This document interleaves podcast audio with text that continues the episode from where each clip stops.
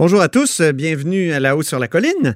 On a euh, aujourd'hui un long segment sur la Constitution. Ben oui, ça a l'air complètement déconnecté, mais il y a quand même eu deux jugements importants. Un sur l'aide médicale à mourir, l'autre sur les compétences de la Cour du Québec euh, qui, viennent d'être bouffées par une décision de la Cour. On va en discuter avec nos deux constitutionnalistes, Patrick Taillon et Guillaume Rousseau.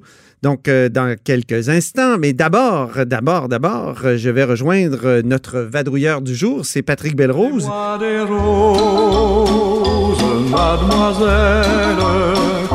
car j'ai rendez-vous. Qui se trouve à Rivière-du-Loup. Bonjour, Patrick. Bonjour Antoine. Patrick est correspondant parlementaire au Journal de Québec, Journal de Montréal. Et euh, là, tu es au euh, caucus précessionnel de la coalition Avenir Québec. Exactement, donc à l'hôtel L'évêque euh, à Rivière-du-Loup. Les 75 euh, députés de la CAC, 75 si on compte euh, François Legault, sont réunis en caucus pour préparer la rentrée parlementaire. au menu des discussions, bon, on sait qu'il y a le projet de loi sur les commissions scolaires, on sait aussi qu'il y a un projet de loi sur la réforme du mode de scrutin. Donc tout ça est en discussion là, dans les les salons feutrés de l'hôtel Lévesque. Commençons par le mode de scrutin. C'est quand même toute une décision qui a été prise, là, qui ressemble à un report d'une promesse importante? Et eh oui, François Legault avait dit on fera pas comme Justin Trudeau. Euh, je sais pas si tu viens euh, en, tout début de mandat, euh, il faisait référence au fait que Justin Trudeau, là, après étude, analyse, avait décidé de, de laisser tomber finalement sa promesse de réformer le mode de scrutin. Là, ce que M. Legault fait, ou ce que le gouvernement Legault fait, c'est pas de laisser tomber, mais quand même de reporter à euh, une prochaine élection la réforme. Donc, euh, ce qu'on avait compris de l'entente signée entre la CAQ, le Parti québécois et Québec solidaire sous euh, sous le Couillard euh, l'an dernier, c'était que la prochaine élection serait sur de scrutin proportionnel. oui, c'était écrit noir sur blanc, là. c'est écrit dans les attendus exactement noir sur blanc.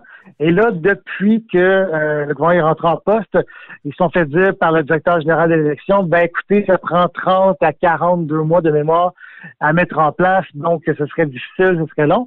Et donc, on avait compris dès ce moment-là qu'on se dirigeait vers un report euh, de la réforme à une, future élection.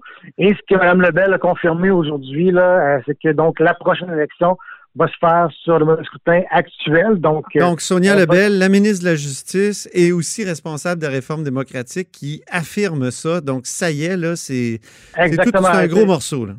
Exactement. Là, ce qu'elle a dit en gros, c'est je peux, je peux quasiment vous l'affirmer là, à 98 Donc, on, comprend que pour ce qui est de la prochaine élection en 2022, ça va se faire sur le mode de scrutin actuel. Et là, pour la suivante, en 2026, en théorie, euh, on pourrait le faire sur le mode de scrutin proportionnel.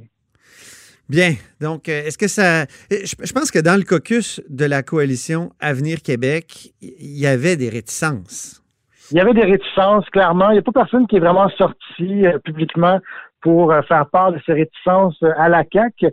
Au Parti québécois, la semaine dernière, tu te souviendras qu'il y avait Sylvain Roy et Lorraine Richard qui avaient dit publiquement, ben, écoutez, nous, ce serait difficile parce que si on réforme le mode de scrutin, il y aurait environ 78-80, en fait, députés là, dans la formule traditionnelle qu'on a présentement, euh, qui se retrouveraient avec des, territoires beaucoup plus grands, alors que les autres députés, euh, les 25 autres, euh, en fait les 45 autres plutôt, se retrouveraient avec des députés de liste qui représentent des, régions comme par exemple tout le Bas-Saint-Laurent, toute la Gaspésie. Et donc, Sylvain Roy et Laurent Richard disaient, ben, écoutez, pour nous, là, de couvrir d'aussi grands territoires, ce serait très difficile. Ils avaient peur de, que les régions perdent leur poids dans cette réforme-là. Et c'est ce qu'on entend aussi euh, à la CAC, comme je te dis, euh, à micro fermé, il y a des députés qui font part euh, de, de craintes similaires.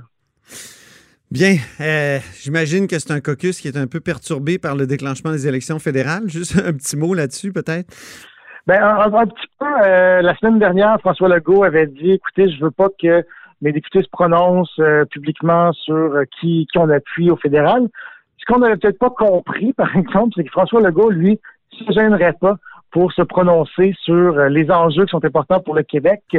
Euh, hier, il a dit, après que, Justin Trudeau a dit, je vais pas le, Parti libéral, le gouvernement fédéral, en fait, va pas s'impliquer dans une contestation judiciaire pour l'instant.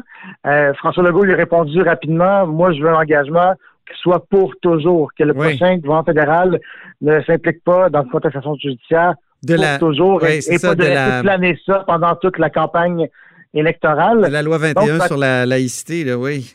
Exactement. Hmm. Et euh, donc, ce matin, on lui a demandé, ben, allez-vous intervenir comme ça euh, à, à d'autres reprises pendant la campagne électorale? Et il a dit, oui, oui, écoutez, si jamais il y a des dossiers qui touchent le Québec et que je dois euh, faire part des intérêts des Québécois, ben, je vais le faire, que ça touche le Parti libéral, le Parti conservateur ou autre. Il va, il va donner son opinion comme ça pour s'assurer que la voix du Québec est entendue par les partis fédéraux. Dernier sujet en terminant, Patrick. Il y a une crise de confiance importante envers nos corps policiers actuellement. Il y a des corps policiers qui sont carrément décapités, en tout cas qui n'ont plus vraiment de tête ou des têtes intérimaires. Euh, il y a toutes sortes de, soupçons qui, pèsent, qui, qui planent. Est-ce que on va avoir une autre commission sur ces enquêtes-là? Non, exactement. L'idée avait été évoquée par Pascal Bérubé au caucus du PQ la semaine dernière. Euh, M. Bérubé ne demandait pas, mais évoquait l'idée. Est-ce qu'il faudrait pas faire peut-être une autre commission d'enquête, comme il y a eu euh, la commission Poitras à la fin des années 90, qui portait sur euh, les méthodes d'enquête de la Sûreté du Québec? On a posé la question à M. Legault ce matin et il a dit non, non, pas question. Pas question d'enquêter sur les enquêteurs et pas question surtout de rajouter une autre couche d'enquête à toutes les enquêtes qu'il y a présentement. Tu sais, euh, il y a euh, l'UPAC, en fait, le BRI qui enquête sur les gens du PAC, et l'UPAC qui enquête elle-même sur euh, ce qui s'est passé à l'interne. donc, il y a plusieurs enquêtes qui se chevauchent comme ça. Et M. Legault a dit pas question de faire une commission d'enquête qui viendrait s'ajouter à ça. Par contre, ce qu'on lui a demandé, c'est, ben, écoutez, dans ce cas-là, qu'est-ce qu'on fait pour s'assurer qu'il y a une bonne gestion au sein de l'UPAC et puis que qu'on fasse un ménage, finalement, comme M. Legault aimait dire, dans l'opposition. Euh, ce qu'on en comprend, c'est que François Legault compte vraiment sur le prochain commissaire. C'est un peu une vision business, euh, disons, euh, de la chose. Donc, on met un prochain PDG, si on veut, entre guillemets, le, prochain commissaire, qui va venir ben, faire le ménage au sein de l'UPAC, au sein des méthodes de gestion de l'UPAC, et qui va justement faire marcher les troupes droit. Donc, quand on va mettre une nouvelle tête, tout va changer.